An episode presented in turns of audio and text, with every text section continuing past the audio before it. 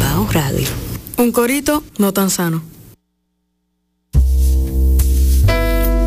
Señores, y bueno, bienvenidos. Un poco tarde, pero seguros, ¿verdad? Segurísimos. A Bao Radio. eh, el tránsito agarró a Leslie, le hizo una llave y Leslie estaba mortificada, pero nada, eso no, eso pasa, eso pasa hasta en las mejores familias. Así es. Sí. eh, nos ha pasado a nosotros también y le puede pasar a ustedes. Por suerte, nosotros hacemos BAO y ustedes lo están oyendo. O sea que está bien. Eh, señores lorquianos, va a estar en la sala Las Máscaras, la sala de teatro Las Máscaras, en Teatro Las Máscaras. Eso va a ser el viernes 24 de julio, del 24 de junio al 1 de julio y del 8 de julio al 15 de julio del 2022 a las 8 y media de la noche. Dirección Germana Quintana con Lidia Ariza, Patricio León. Eso va a estar bueno. Y la fiesta eh, de San Antonio Negro, si esta, si esta imagen quisiera ponérseme aquí, ella no quiere. Ok, no, ya. Está. eh, Sí, junio, junio 12, saliendo a las seis y media de la mañana de la de la iglesia de las Mercedes. y toda ahí la en la información está en Bao Instagram. Exacto, en Bao Instagram. Bao Instagram, eh, ahí está también nuestro Linktree que les dice, les indica cuáles son eh, los reductos de internet por donde usted puede oír nuestras retransmisiones y nosotros estamos aquí en Quisqueya en la 96.1, 98.5 de su dial y eh, estamos en internet también transmitiendo en vivo en Quisqueya F, ¿cómo es? Sí. Yo lo digo 70 mil veces y todo eso, pero siempre hay algo que, ¿verdad? QuisqueyaFMRD.com. O sea que nada. Eh, El Centro León sí. invita el Sí. maestro José Antonio Molina, la vi- violinista Aisha Sied y la experta Oh. en apreciación musical Margarita Miranda Mitrov comentarán las piezas y los autores de la Orquesta Sinfónica Nacional. Interpretará durante la temporada sinfónica 2022 a presentarse el 15 y el 29 de junio en el Gran Teatro del Cibao. Eso es esta noche, miércoles 8 de junio a las 7 de la noche, Auditorio Hermanos León Asensio en el Centro León. Es obviamente una actividad presencial. Gratuita, supongo. Eh, no dice, pero me imagino que sí, porque Sí. aquí no menciona gratuita. Gratuita. Actividad presencial y gratuita. O sea que eso va a estar bueno. Eso está muy bueno. Mira, Santo, ¿quién era el que me decía que, ah, Luis Graham ayer estaba diciendo que este es el centro cultural de Santo Domingo, es el centro cultural de República Dominicana, pero el centro León siempre la pone en China, ¿tú me entiendes? Mm. Y también el Centro Cultural de España en Santo Domingo invita El Plumerío, cruce caribeño de ballroom y performance, del 7 al 11 de junio 2022. Hay talleres, conversatorio, ball y performances. Hay un calendario extenso, así que los invito a entrar al Instagram del Centro Cu- Cultural de España para que eh, se enteren de todo eso. Y por último, conversatorio, concierto, los secretos del acordeón en la música típica dominicana. Oh, Ponentes, Yocaira Martínez, la donceña del acordeón, acordeonista Ramón Martínez, maestro, intérprete de merengue típico. Este conversatorio irá acompañado de una demostración musical por parte de integrantes de la Escuela de Música Típica Perico Ripiao. Eso es el 9 de junio, 7 pm mañana, patio del Centro Cultural de España. Lo vuelvo a mencionar Qué mañana. bueno está eso. Maña- lo vuelvo a mencionar mañana. Sí. Y hay muchas otras cosas que me- menciono mañana para, para que no nos vayamos, no nos olvidemos. Sí, eh, también este viernes y el sábado, el viernes y el sábado, ¿verdad, Manny? Eh, va a estar la, la, la feria de Charo que la feria Index Miami, eh, Santo Domingo, 2022. En esa feria, primero habrá un conversatorio el viernes de, a partir de las 7 de la noche y luego el sábado eh, habrá un concierto a partir de esa hora también, con artistas internacionales multidisciplinarios de todo el Caribe, de aquí y de Estados Unidos. O sea que eso va a estar buenísimo eh, allí. Ok, o sea que ustedes ya saben, escojan muy bien para dónde, a dónde, escojan su itinerario, hagan su ruta y visiten esos lugares que va a estar culturalmente iluminador. Tú sabes que, Micaela, que por aquel entonces, por cuanto, por cuando eh, estaba en cerca del Parque Independencia, ahí en la Bolívar con Julio Verne, estaba la pizzería El Sorrento, estaba el Shanghai, en, que era el Chiang Kai-shek, en del otro lado del Parque Independencia, en, la esquina, en la esquina Estrelleta, en la, esquina Independencia con Estrelleta, y estaba el restaurante Marios, donde vendían un cubano, un, sándwich cubano bastante bueno, que lo hacían con el, típico queso danés, eh, una capa de pollo, una capa de cerdo, tomate, ¿verdad?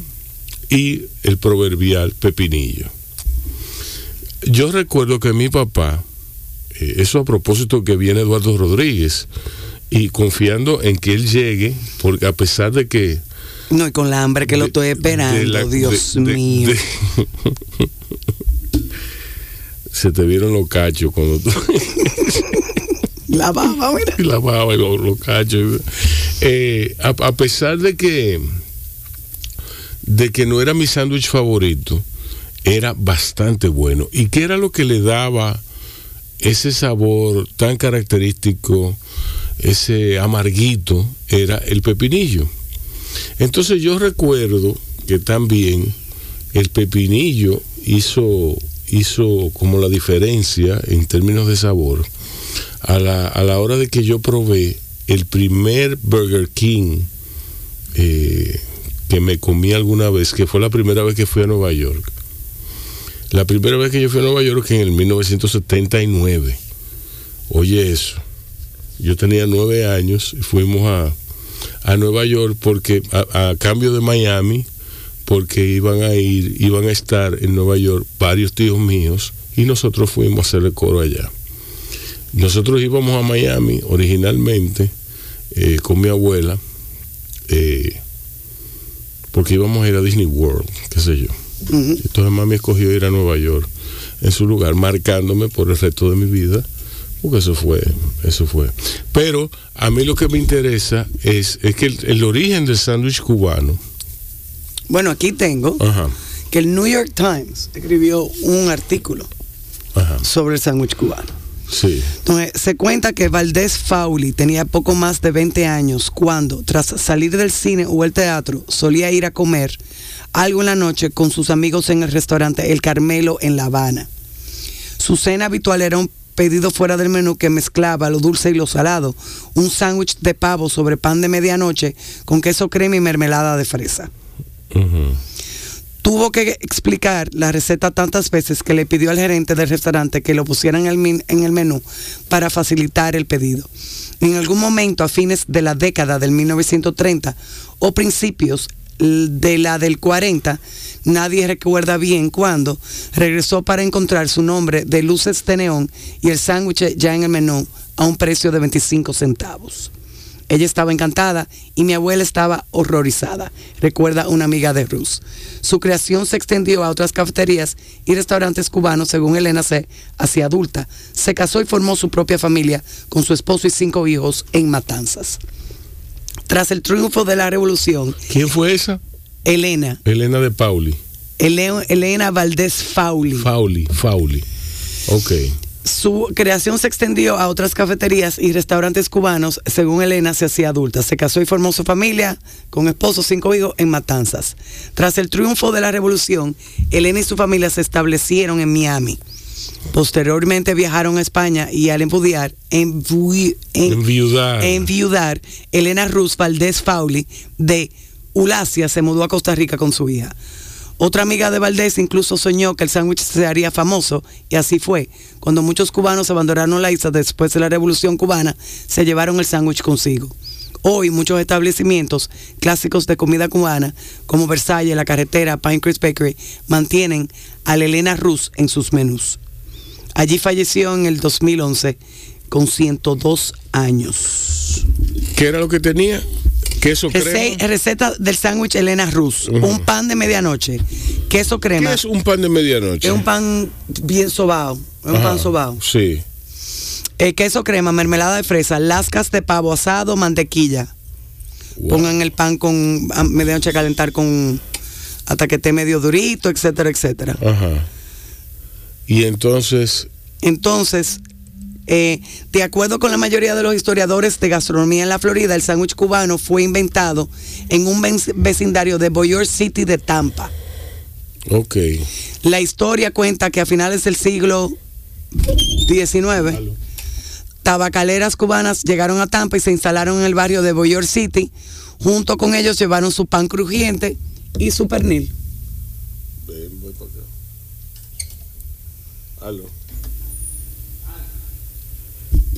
Mira, eh, ¿cómo? Entonces, eh, eh, ese es el, el Elena Rus. Pero ¿y el cubano? La historia del sándwich cubano no- va más allá de la isla del Caribe. Si bien su origen está en Cuba, cuando inmigrantes cubanos llegaron a la península de Florida, en los Estados Unidos, en el siglo XVIII, el bocadillo fue adoptado como una comida muy popular entre los pobladores y pronto se expandió a varias ciudades del estado americano. De hecho, los historiadores de la gastronomía cubana en Estados Unidos han debatido por mucho tiempo dónde es que fue inventado el sándwich cubano. Algunos dicen que fue en la ciudad de Tampa, mientras que otros claman que fue en la ciudad de Miami. La historia es, eh, Rubén, que en Cuba se comía sándwich de pernil. Entonces llegó el sándwich, ese sándwich de pernil Pernil. a Boyer City de Tampa y a- así llegaron al cubano. Ok, pero entonces, entonces, Entonces, los ingredientes del sándwich cubano, un buen sándwich cubano debe llevar los ingredientes precisos, como por ejemplo el pan típico cubano. ¿qué es el pan de medianoche? Es un pan de medianoche. Lleva jamón, cerdo asado, queso suizo, salami, pepinillos, mostaza y mantequilla. Queso salado. En el Tampa y en Miami, el sándwich cubano contiene los mismos ingredientes, a excepción del salami. Sin embargo, sin embargo, en Tampa el sándwich se sirve frío, mientras que en Miami se calienta en la plancha. A mí yo siempre me lo comí calentado en la plancha. Sí, yo, lo siempre- comí yo eh, por siempre- primera vez en Puerto Rico. Ok, pero entonces. Entonces el pan cubano es un pan blando y una me- eh, es como una mezcla entre el baguette y el sobao o el baguette es una mezcla. Ujú. Es un baguette sobao. Es un baguette sobao. Sí, sí. Pero entonces, ok, eso está bien. Entonces búscate ahí el Club Sandwich. Ahora mismo. El Club Sandwich es otro de, esto- otro de los sándwiches memorables de mi infancia, que yo supongo que irá muchísimo más allá la historia del Club Sandwich. Porque ese sí ha variado, ese sí ha variado la, la, la receta. Bueno, hay con pavo, hay con pollo, hay con de todo. Pero por último, este emparedado es muy popular en Cuba. Llegó a la Florida a finales del siglo XVIII con la inmigración de los tabacaleros cubanos que se asentaron en la ciudad de Tampa. Aunque su origen no fue precisamente en Cuba, es una combinación de ingredientes populares de la isla que se les ocurrió a los cubanos emigrados. Es así que surge en tierras estado- estadounidenses la historia del verdadero sándwich El- cubano. El cubano tradicional. americano, cubano americano. Exacto. Club Sí, Sandwich. sí. Pero entonces, eh, bueno, el, pepi- no, el pepinillo sigue siendo el ingrediente, el ingrediente principal, diría yo. Y queso suizo. Porque es que le ponen otro Eh. queso y no es otro queso, es queso suizo. Queso suizo. Sí. Bueno, yo no distingo bien el sabor del queso suizo. Tuve el sándwich club original es pollo, tocineta, lechuga, tomate y mayonesa. That's it. Sí. Y no Ok. lleva jamón y queso.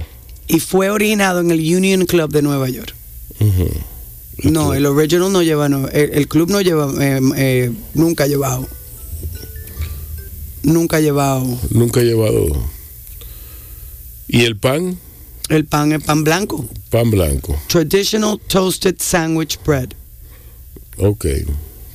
Yo lo he probado con, con, de- con todos los panes. Yo también lo he probado, pero en mi, favori- mi favorito es con el pan blanco, y, y con la papa frita. con la papa frita. Sí. Eh, fue hecho, comenzó a estar en menús en los restaurantes de Nueva York en el 1899. Wow. Sándwichito viejo ese. Viene con papa. Sí, viene. No. Tú fue una, fue, mira qué interesante, Rubén, fue una variación del BLT. ¿Qué es el BLT? Que le agrega el BLT, bacon, lettuce, tomato. Ah, ok. Simplemente le agregaron el pollo.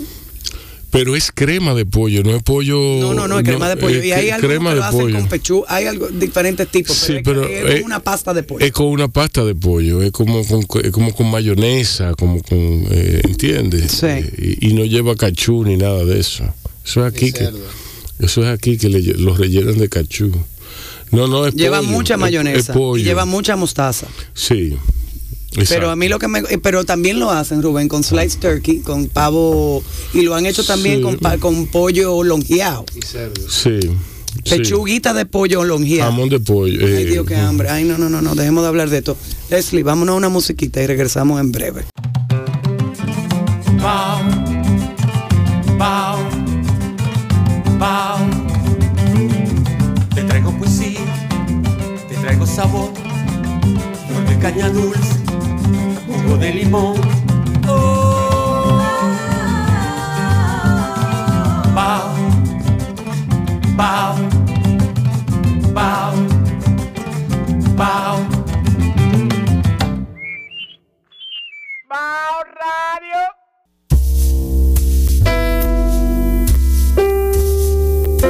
Estamos aquí en Bajo Radio, llegaron nuestros invitados.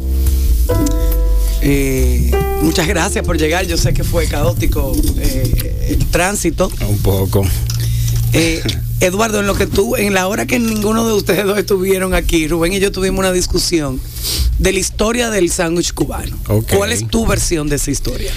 Bueno, mi, mi versión, más que mi versión, es la que he tenido casi un año investigando. Eh, básicamente es una leyenda urbana, vamos a decir, eh, pero la que más, más certera o la que más se acerca a la realidad es que el sándwich cubano fue creado a finales del siglo XIX en la zona de, de Tampa, Florida, donde hubo una gran migración cubana y de otros países como Italia, eh, también de judíos, de españoles, y ese crisol de, culturas eh, fue lo que, lo que con los ingredientes de cada nación pues conformaron y fusionaron la creación de- del sándwich cubano.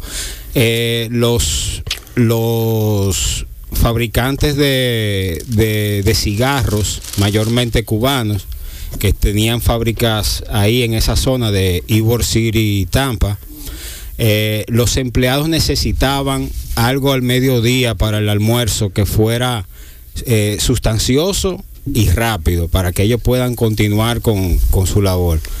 Y justamente por eso las cafeterías que estaban en, en el entorno de esas fábricas pues crearon esta este de- delicioso plato que ustedes están degustando y, y a raíz de, de esa necesidad fue que nació el sándwich cubano a mano de, de cubanos propiamente. Pero el medianoche ya había existido. Pero háblale al Pero micrófono. me están oyendo, Rubén. No te, no te están oyendo. El medianoche no, no. existía ya. No, no creo, no creo. También Me fue. parece que, que, que primero fue el, el, el sándwich cubano, porque el medianoche es como el primo pequeño del, del cubano. Eh, viene siendo el mismo, los mismos ingredientes, pero es en un pan más pequeño, en un pan de mantequilla más suave. no, no, no se le, esa textura de tostado que tiene el cubano no se logra porque es otro tipo de pan y tiene un toque de mayonesa, a diferencia del cubano que no lleva ninguna otra cosa que no sea mantequilla y, y mostaza. Pero eh, eh, es interesante la historia del, del medianoche, porque eh, cuenta también la leyenda que se le llama medianoche porque los las personas que trabajaban en la en la en el turno de la noche en estas fábricas y, y demás eh, zonas francas eh, llegaban tarde en la noche a sus casas con un sándwich para la esposa o para su familia. Y de ahí nació el, el tema del medianoche, precisamente porque llegaban después de la medianoche. Sí, nosotros eh, engullíamos en, en lugar de, de degustar eh, una muestra elocuente. Sí, eh, Eduardo se apareció aquí con 12 sándwiches y ya fueron dilapidados todos, eh, tragados eh, ¿no? por nosotros. Por mi, mi- Micaela aquí despachó cuatro de, un- de una sentada. Y tan sabroso, tan sabroso. Eh, ¿De dónde tú sacas la idea? de- Tú siempre estás como, Inventando. sí, inventándote vaina. Sí, sí. Tú sabes que, que eso es lo que a mí me gusta, particularmente Sí. hacer... Esto no es innovación, porque como bien dije al principio, esto es un producto que tiene más de un siglo creado, o sea, estamos hablando de finales del siglo XIX. Pero sin duda siempre me he sentido cierta inclinación por, por esta cocina, la cocina cubana. Mi papá era cubano, o sea que tengo descendencia eh, cubana. Siempre estuve rodeado de, de esta comida, de, la, de, de todo tipo de, de, de cocina, eh, no solo los sándwiches, sino también el cerdo asado, el, el- el moro, de, de- de- el congrí. eh, eso era una tradición todos los sábados en mi casa. Y eh, lo del sándwich es más por la, la fascinación que yo siento hacia, hacia, hacia el sándwich eh, cubano. Y vi la, la oportunidad de que actualmente en el mercado actual no, no se está ofreciendo eh, este producto de manera auténtica. Exacto. Entonces, eh, todos lo- los platos que yo hago y todo deriva de, de de- de toques personales y de, de vivencias. Esta no es, esto es un reflejo más de, de, de mis influencias. Eh, yo me pasaba los veranos en, en Hialeah, en Miami, donde mi abuela, y ahí conocí el sándwich cubano. Luego aquí visitando las cafeterías eh, como la francesa, la esquina de Texas que mi papá me llevaba y demás. Es algo, es, parte de mi historia. Entonces, eh, encontré el momento apropiado para, para brindar eso a, a todo mi público. Ahora, yo pienso que la cocina cubana, la cubana, no la, la américo-cubana. Sí, porque todo América No, cubano sí, full. Sí, eh, eh, eso es américo-cubano. La cubana, la cocina cubana tuvo un solo problema Mm. en su evolución. Un solo problema. ¿Quién, Fidel? La evolución. La, la La revolución. Sí. Sí, la, Completamente. La, revolución. Sí, sí, es así. Completamente. ¿Por qué? Porque, por ejemplo, tú, cuando tú la, la- la comparas, la, de, la cocina de aquí con la cubana, que tiene, Cuba debe tener unos cuantos kilómetros de extensión más, de, sí. de mayor extensión.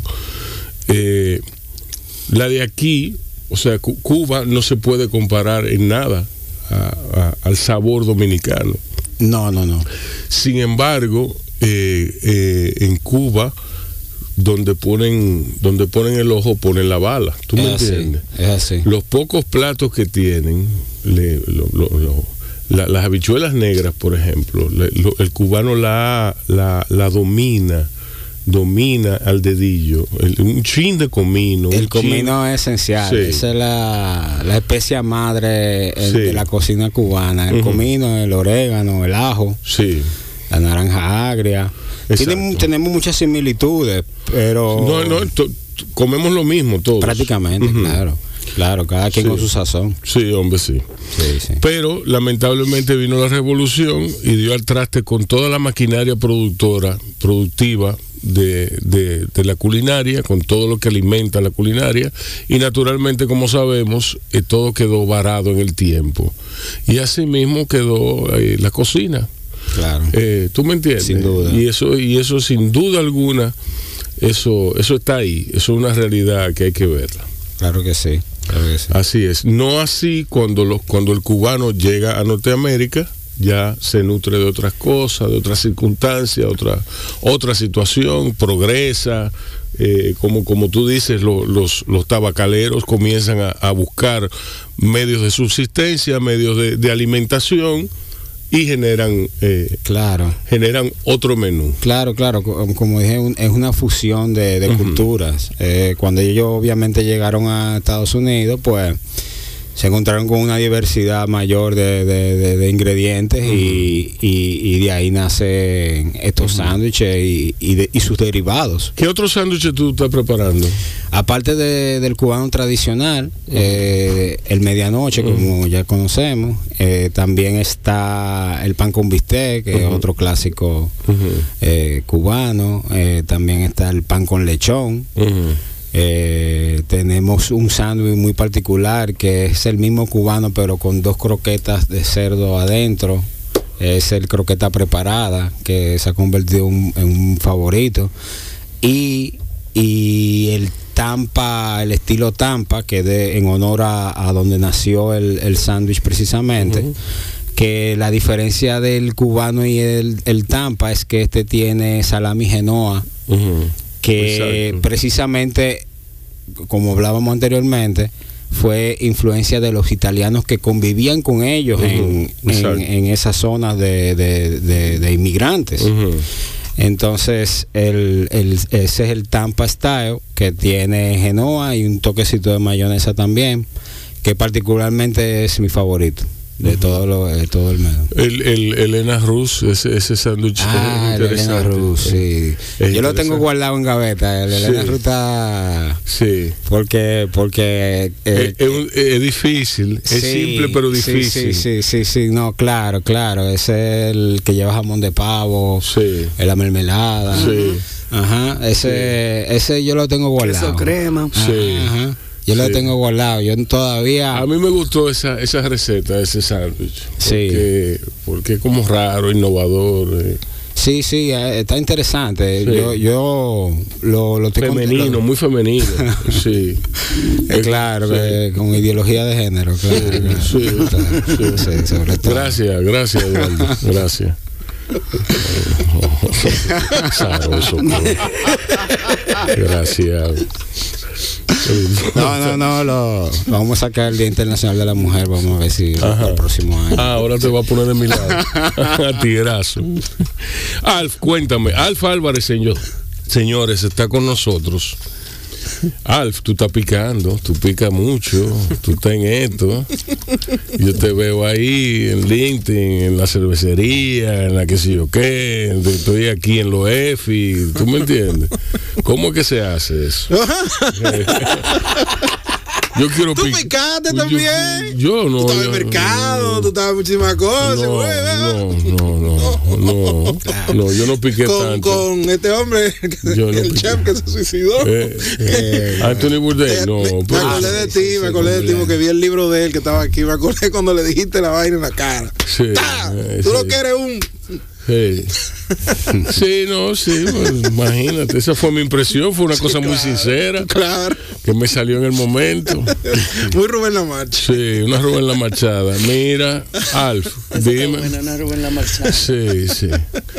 Eh, cuéntame, ¿cómo tú estás, viejo? Estamos bien, estamos bien. ¿Cómo están los trabajos? Eh, bueno, la, la vez que nos conocimos yo era creativo en una agencia.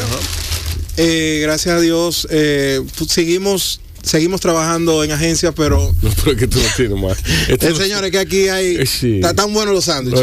Eh. Sí. ¿Tú quieres un pedazo? Eh, ahorita, claro, Ah, claro bueno. que sí. Esa, esa- ahí a- esa historia hay que vivirla en el paladar. Sí. Eh, y bueno, desarrollamos eh, una madurez creativa, luego tomamos una decisión, hicimos un hobby, se convirtió en un, en un medio, eh, es el Snack Report, que es un medio que, que, bueno, ha tenido mucha influencia. La pandemia nos ayudó muchísimo.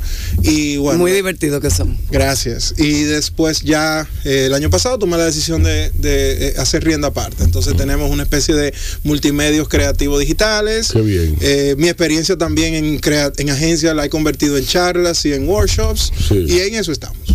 Ok. Y en eso, eso te da para vivir. Por ahora sí. ¿Tiene carro nuevo? Por ahora sí. Wow. Tú ves, Mica, yo te dije que es el rumbo que, que hay que caerle a tres tigres, oíste. Pero, pero, bien sudado, ¿eh? ¿eh? Bien trabajado. No, no, sí, claro que sí, claro que sí. Sin tiempo para el miedo. sin, sin miedo al éxito también. ¿Cómo está el mercado? El mercado. ¿Hacia dónde va esto digitalmente? Digitalmente. Uh -huh. Bueno, son muchos, son muchas preguntas y yo creo que pocos tenemos las respuestas. Simplemente hay que, hay que vivirlo, hay que experimentarlo, uh -huh. ¿verdad? Pero eh, la verdad que cada vez más nos acercamos a algo llamado Web 3. Uh -huh. Ahora mismo estamos en la Web 2 y pasamos a la Web 1. La Web 1 era la famosa página que tú entrabas y simplemente tú leías algo, la uh -huh. página de Internet clásica. Uh -huh. Luego pasamos a la Web 2, donde estamos en estas redes, donde interactuamos. Ahora tú posteas, tú me dices lo que tú piensas. Y luego viene esto de la Web 3, donde hay una serie de elementos nuevos, como por ejemplo un NFT, una, uno, unos elementos que ahora por blockchain, que si un metaverso, que no sé qué, que no sé cuánto, que todo eso lo que está asegurándole a la gente tener más poder. Entonces se habla que en un futuro no muy lejano, la gente tendrá más poder.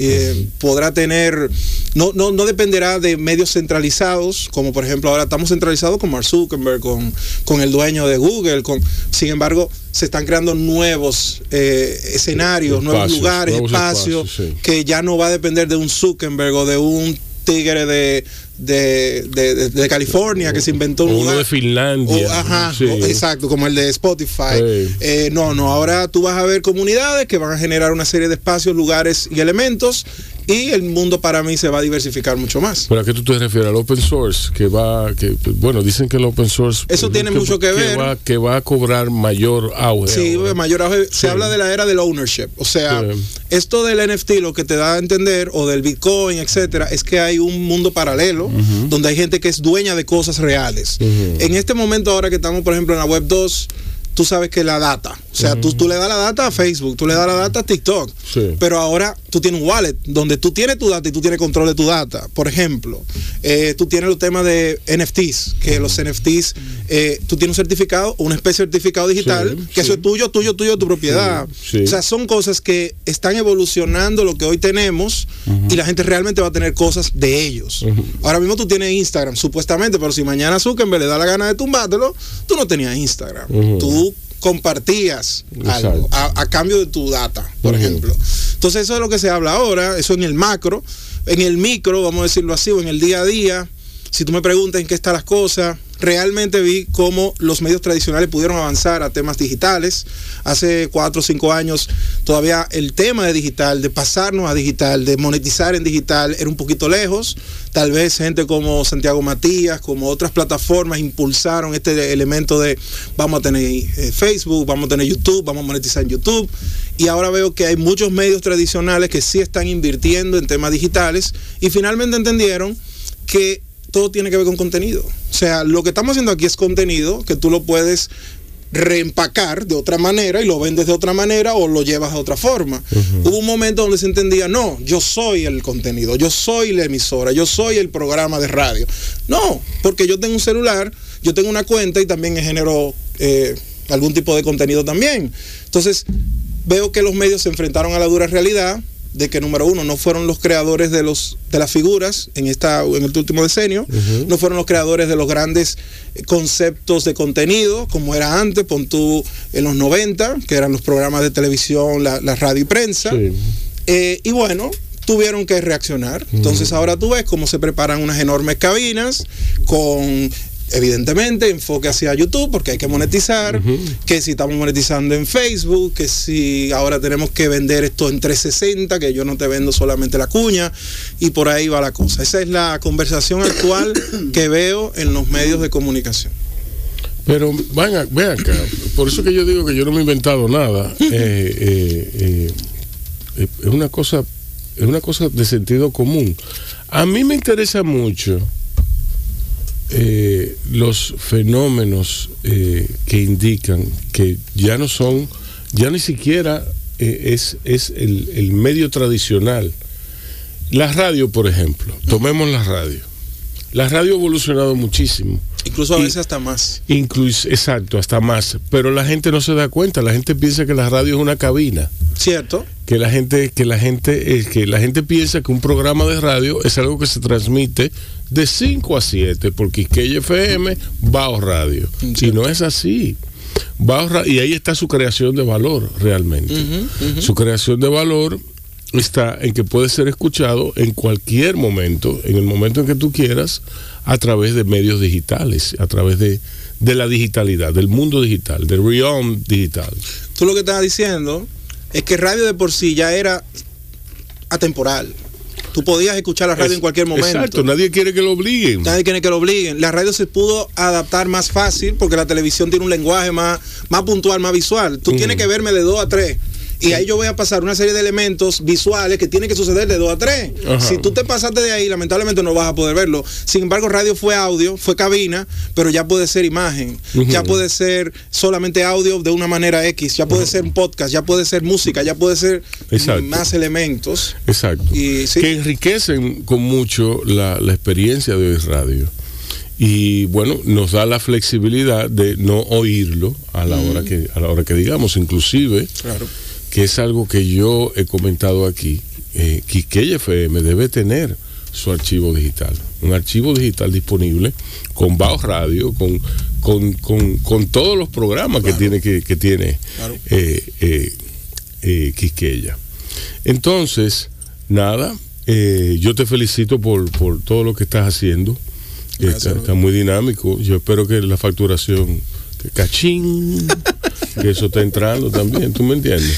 Bueno, la idea es poder eh, generar una experiencia gratificante y que uno pueda subsistir de ella, evidentemente. Eh, evidentemente pertenecemos también a un momento donde está la famosa economía del creador de contenido, donde tú tienes los influencers que viven ya de por sí de marcas o de monetizaciones. O sea, nosotros nacimos en ese momento, o sea que... que ¿Tú, te, co- tú te consideras un influencer? yo no, o sea, Sí. pero el medio que represento tampoco lo es, pero pertenece a esa generación. Es un medio influencer, por decirlo así, porque no es una persona, no, no es algo que tú puedes ver y está compuesto por un equipo. Tú tengas una posición ventajosa. ¿Por qué? Un influencer se compromete y se asocia a marcas. Sí, por eso me gusta Tú, hablar contigo. tú estás por encima de eso. Por eso me gusta hablar contigo, Rubén. Oh, sí, sí. Yo sé que te gusta. Señores, vámonos a un anuncio y venimos a continuar hablando de sándwiches y de internet. snacks. Y de snacks. Míralo ahí. El otro. Pero ven acá.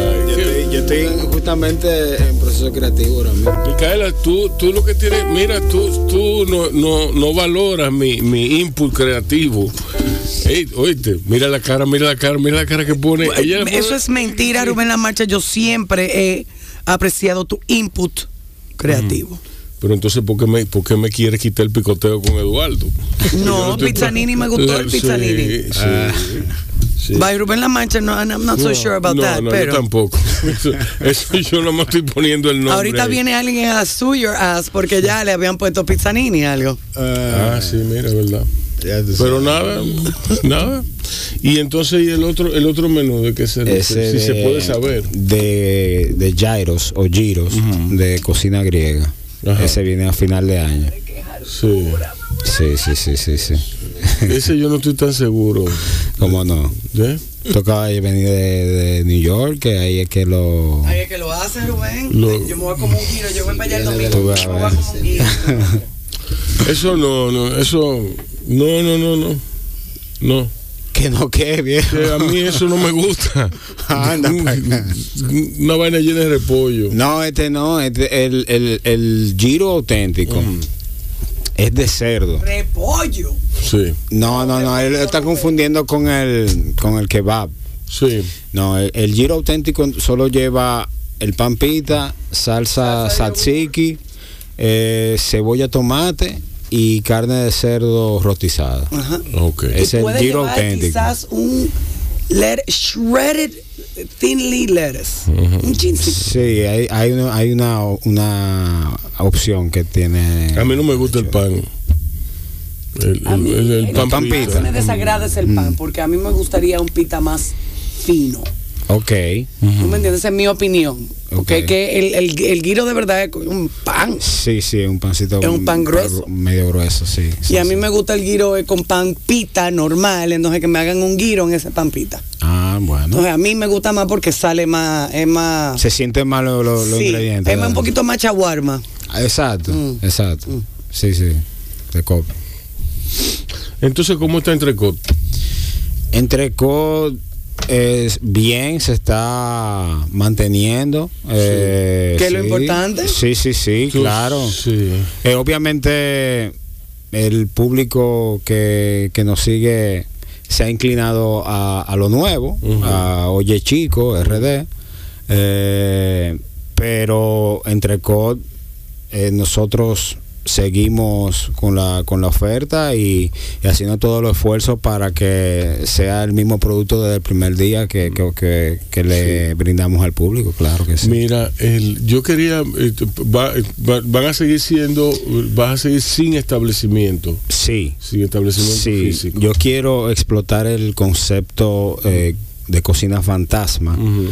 Eh, entiendo que pocos lo están haciendo y, y nada, me encontré un, un lugar eh, dentro de, de la oferta que que nos permite pues seguir explotándolo y, y seguir introduciendo Sí. otros conceptos que vienen también Al dominicano se le hace muy difícil. eh, eh, Eh, sí, ha sido, ha sido un tema. Sí. No te puedo negar que, que un poquito estamos chocando con, con los paradigmas Sí. establecidos, ¿tú entiendes? O sea, eh, prácticamente lo que tú estabas mencionando anteriormente, o sea, es parte de la evolución de, de la del mundo gastronómico. El- la cocina fanta- eh, la cocina fantasma o ghost kitchen o restaurante virtual o dark kitchen tiene varios términos, pero vienen siendo cocinas, exclusivamente cocinas que se enfocan en las ventas por eh, delivery a través de aplicaciones eh, que se convierten prácticamente en socios Sí. de nosotros. Sí. Eh, o hay quienes Que manejan volumen hay quienes, interesante claro, de venta, claro. que Y hay, manejan- hay quienes desarrollan sus propias aplicaciones, hay quienes tienen su, su plataforma de, de delivery propia. Pero en nuestro caso quisimos simplificarnos y, y darle eso a un tercero para que le lleve el producto con experiencia, con, con- con cierto criterio Ujú. a- a- al cliente. Eh, y hasta el momento han sido muy pocas las casualidades y los eventos que desafortunados. O sea que estamos muy, muy satisfechos al momento con, con este con este concepto, sin duda. ¿Por qué el dominicano tiene esa dificultad? Mira, nosotros tenemos dificultades con el takeout. El takeout es un tema, es un tema para nosotros. Cuando yo lo veo fabuloso, que tú llamas a un restaurante que o te lo llevan a tu casa o tú lo pasas a recoger. ¿Entiendes? Eh, un, un restaurante que no es tal cosa porque eh, eh, él no, no tiene sillas ni nada. Exacto. Sino que tiene sencillamente el counter de adelante y tú, y tú lo vas a recoger. Claro. Eh, y y el, el, el takeout y la cocina fantasma, como tú dices. Es- Claro. esos dos conceptos se nos hace muy difícil a, a nosotros. sí. Yo he oído gente que dice, pero no hay una mesita, una cosa. ¿por qué Ese- estás esos, haciendo-?" esos mensajes los recibo Sí. prácticamente a diario. Sí. Eh, al DM, ya sea de Entrecot o de Oye Chico, eh, ¿dónde están ubicados? Y yo le digo, le explico, mira, somos un concepto tal. Eh, eh, tenemos exclusividad de comercialización con las plataformas, no podemos despachar. eh, directamente al público no hay una mesa aquí no, no tengo forma de recibirte o sea eh, y eso es chocante me, me he recibido respuestas eh, como que, oh, pero tú no quieres ganar dinero, o tú no quieres, ¿qué, qué es lo que, o sea, y yo, bueno, pero, Yo no, Pero yo estoy dinero. no solamente quiero, ganarme quiero ganar dinero, quiero que mi negocio se mantenga y quiero ahorrarme el costo de tener un restaurante. restaurante. Precisamente. Porque, eso, lo- precisamente. porque eso es lo que cuesta y, Y eso cuesta mucho Y- dinero. Y, esa fue la razón primordial de tú por vienes- la cual yo elegí Tú esta vienes modalidad de Tú negocio. vienes de restaurante, tú vienes de... de- la inversión, la gente desconoce la inversión que hay detrás de, de un restaurante que, que vende físicamente a- a- al público. Eh, son montos considerables, por más pequeño que sea. Exacto. Entonces yo lo que dije, bueno, eh, yo leí un artículo, fue justo antes de la, de la pandemia, eh, estamos en el 19 finales. Leí un artículo en, el New York Times de que hablaba sobre el crecimiento o el auge de, la cocina fantasma.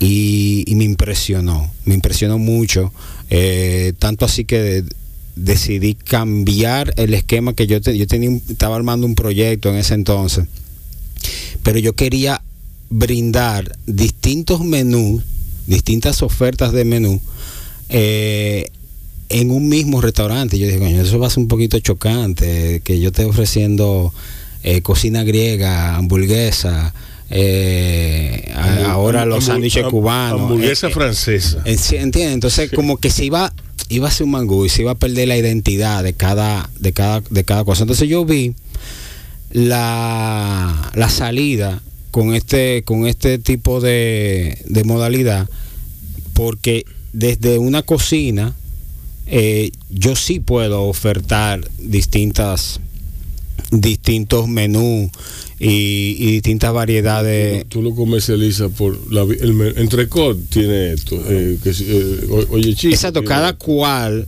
cada cual con su propia identidad, eh, cada cual con su propia cuenta de Instagram, cada cual con su, con su marca, con su branding. Y, y entonces vi, coño, déjame yo invertir en el, el capital que tengo, invertirlo en hacer una cocina eh, bien, eh, vamos a decir más... eh, Dinámica, vamos- porque sí. va a ser mucho. Claro, claro. Y, y, y hacer entonces, desarrollar eso, esas ideas que yo tengo, desarrollarlas desde una cocina central. Y entonces ahí nació pues eh, esta cocina fantasma. Prácticamente fue de, de la... Tú te hallabas en, en, aquel ento- en aquel entonces. Tú tuviste el ribereño, que hay Sí, que no conocemos. 2011. Sí. Tú tuviste el ribereño, después tuviste el Celeste. el celeste. Entonces después tuviste el carrito de Chimi. Ah, el clásico. Sí, el clásico. Ah, sí, sí. eso, eso era memorable. Ah, el clásico, sí. claro. Tú sabes que yo, yo apelo eh, con el clásico y ahora con Oye Chico, estoy apelando a la nostalgia, Sí. eh, a rescatar esos, esos momentos vividos eh, con, con comidas que ah, para algunos pueden resultar significa- insignificantes, pero para mí eh, representan momentos muy muy importantes de mi, de mi yo, le, yo, le, formación. yo le llamo ese momento el momento ratatouille. Bueno, El momento ratatouille. Es verdad. completamente, Sí. sin duda. Cuando el tipo prueba, que él hace wow. Por ejemplo, con el clásico que, que quisimos rescatar el clásico eh, chimi al carbón que Sí. hacían en el malecón, Sí. que ya muy poco lo están haciendo eh, en ese estilo. Eh, con Entrecot, bueno, eh, más bien era un- es un producto innovador, eh, pero sí con, con Oye Chico estoy apelando al, a, a la nostalgia y a rescatar esos sabores que, que muchos de los que estamos aquí vivimos eh, visitando las cafeterías de, de los años 90, en los 80, eh, que ya están extinguidas. Entonces, bárbaro, pero... ¿Cómo se llamaba una cafetería? A ver si, a ver si tú, si tú te acuerdas. Una cafetería que estaba, una, una barra, un 24 hour, una Barra 1. Barra uno. barra uno. Sí. Ese que está en el Lincoln. No, el que estaba en la López de Vega. López de La Vega. López de Vega. Trata López de Vega. Sí, Ahí, estábamos- no, ahí había un barra buen uno. cubano, ¿eh? Sí, sí, sí, sí, sí. Sí, barra uno. Sí, sí, sí. Bien. Ajá. Sí. Bueno, justamente ese, el- como mencioné ahorita, La francesa que yo iba prácticamente semanal a comerme un cubano o un media La francesa noche. está ahí todavía. No, No, no. No, real. ¿verdad? La No, cerraron. cerraron durante Ah, la- pandemia. La pandemia, esos son referentes para mí que yo eh, pues utilizo con mucho respeto para eh, traducir eh, esa tradición hoy en día. Sí, sí. Sí, esa es precisamente es la intención. Ya no existen en otros, por ejemplo, por ahí abajo, por la, por la, la zona colonial, lo que era Dumbo eh, ya se ha convertido en otra cosa. Eh, lo que era eh, Pacos ya no existe para nada. bueno, que Pa- Pacos es Grants ahora. Y es lo que es, es otra cosa, otra cosa. Bueno, Petrus es más nuevo. Eh, Pero está muy lejos de lo que era. eh, bueno, pero bueno, ya como que la- esto, esto ha cambiado mucho. Y Barra Payante en tu parte ahora. Barra Payán está en todos lados, pero no es lo mismo. No hay un barra para allá. Sí, sí, no es lo mismo. Eh, en Barra Payán, por ejemplo, de la Bolívar, no, no es lo mismo. Yo no quiero, no, no me, no, no me agarre con Barra Payán. ¿Tú has probado el sándwich de la venganza? No he tenido. El que parten en 16 pedacitos. No, no. Ah, pero tú tienes que ir a ¿Has a probar esa el vaina. nombre? ¿Eh? Parte La de eso, venganza. La venganza. Ah, pero ese, el, el, el colmado está por acá. Ajá. Ah, Tienes que ir a comértelo ahí. No sé si ustedes conocen el carrito de, de Marchena, que está en Santiago. Sí, es famoso. Sí. Ajá, ellos tienen un sándwich también que, que se llama el, el Terminator, Sí. que lo parten como en 16 pedazos. No, no, no, pero esto es un sándwich de pan de agua normal, que él te Ah. lo parte en, en bite size. Ah, ok, como para picar. Claro. ok. Un palo. Ah, ok, qué cool. Sí. Mira, y, Y la hay- y hay- en, en Villar Hermanos hay un hay un Famoso. hay un club sándwich Sí. que, que lo hacen gigante que lo, lo parten que se- 16 pedazos. que es ideal me han dicho para uno llevárselo para la playa Ah, mira, no lo conocía eso. sí sí tú sabes que Porque cerraron la sandwichera. No, no era. Antes tenían una sandwichera ahí afuera y ahora hay, hay algo que tú pides. Eh, sí pero Ya. ellos lo tienen adentro o sea que tienen un menú de sándwiches adentro exacto en, en La Vega, mi familia de allá, hay una, o había una cultura de sándwiches con pan sobao, Ujú. que dicen rápido. Rápido. Eh, tú te metes en los barrios y es muy similar al, al- al elemento barra payán, pero no es como, como una barra. Eh, tú tienes el tipo que, que te cocina el sándwich, tú no lo ves el sándwich, eh, es un misterio porque él tiene una caja, tú no lo puedes ver. Eh, la mano de él es como, como ¿verdad? parte de la magia. Eh, y los sándwiches son, eh, no son de pan de agua, son de pan eh, sobao, Ok. se llaman rápido y son económicos. Eh, de lo que más sale son los de huevo, de salami, de no sé qué. O sea, es súper interesante Sí. porque los pueblos tienen Ese- su cultura. ese modelo no se ha replicado en ningún otro sitio No, no, no, no. Sí. No, no. Y eso es allá, recuerdo iba yo mucho a lo rápido de las cinco esquinas. Oye, eso. Vega. Ah, Sí. Bueno, cuando vaya para Santiago voy a ver si paso. Pregunta a ver si eso sigue vivo, porque verdad. Sí, sí, nadie sabe, la pandemia hizo cosas. pandemia Bueno, hizo Sí, sí. Sí, hombre. Eh, vamos a oír una musiquita y venimos luego a despedirnos. ¿Qué fue? No, no, nada. No, pero quedan cuatro minutos. Queda un viaje de ¿Y tiempo. qué musiquita vamos en cuatro minutos? Eh, ah, ok, bueno, pues entonces dale la pregunta. No. No, que digan sus redes sociales, que hablen de proyectos futuros. Ok. Buenísimo, buenísimo. Por favor, Alf. Ah, bueno, eh, a mí me encanta ese tema que con el que empezaste de los sándwiches. Yo soy muy cul- cultural y por eso lanzamos un proyecto nuevo llamado Bien Picadito. Ok. Bien Picadito es como el hermano del snack. yo, yo soy faro. de- Exacto. de- Es como la mirada más cultural de pop. Sí, está muy cool. Porque si el snack te explica lo que está pasando ahora, bien picadito te explica lo que pasó. Entonces, ahí te podemos hablar del origen del sándwich, ahí te podemos hablar de, de, de dónde viene tal palabra, etcétera, de una forma más eh, digerible de ver. Y ese es el proyecto ahora que estamos, digamos, impulsando. Eh, y bueno, eh, estamos ahí en- enfocándonos en eso, en, en esos medios, digamos, culturales. ¿Cómo se accesa a Snack Report y a Picadito? ¿Cómo? ¿Cómo se accesa? ¿Cómo Claro, tú puedes entrar a Instagram, eh, bien picadito, arroba bien picadito, eh, y el snack, arroba el snack.report o report. Eh, en Twitter tiene el snack también ahí, el snack report eh, junto. Y pronto otras redes porque estamos expandiendo, pero por ahora estamos ahí eh, enfocados. ¿Y eso te ocupa mucho tiempo a ti? Sí, ocupa tiempo porque es- Claro. es, es curaduría. O sea, al final todo se trata de curar contenido, de elegir un contenido X, de darle un formato y eso se toma el tiempo. Hay que ver, hay que investigar, hay que hay que, hay que digerir antes Y de... naturalmente una puerta abre a otra y otra. y Oh, totalmente. sí. Ayer se habló de Ramona, por ejemplo, en redes sociales. ¿Quién es Ramona? Bueno, una persona había hecho una cuenta aparentemente falsa, la gente le había tomado cariño y alguien descubrió que era una cuenta falsa. Y se habló de eso. Y yo, wow. Entonces tú tienes que investigar quién es Ramona, por qué se habló, a quién hay que preguntarle. Exacto. Y luego tú digieres información. Es divertido, es cultural, digital. Sí. y ahí es que estamos, en, en eso, en esos, en encontrar esas cosas. El pop La- la- culture de, de- de hoy en día. La Exacto. cultura, la cultura se va a volver, se va a volver. eh, Eso, eso, eso es algo a lo que, a lo que los escritores se resisten de manera natural. Mm. Y digo los escritores, ¿por qué? Porque bueno, un, un pintor tiene el NFT que Cierto. ya requiere muchísimo, muchísimo que se ponga para eso. Cierto. Eh, estudiar, eh, volver a reaprender, desaprender algo para volver a aprenderlo. Eh, al escritor se le, se le cuesta mucho lo digital. Lo digo por mi caso, porque precisamente yo, a mí me daba mucho trabajo apropiarme de lo digital. ¿Por qué? Porque lo digital no existe, no, no es palpable. Cierto. Eh, pero yo poco a poco me hice, me hice, eh, eh, me hice de un espacio digital en mi mente, ¿tú me entiendes? Entonces, al escritor dominicano y de otros países, de, otro- de otras nacionalidades, se le hace muy, muy difícil, muy difícil.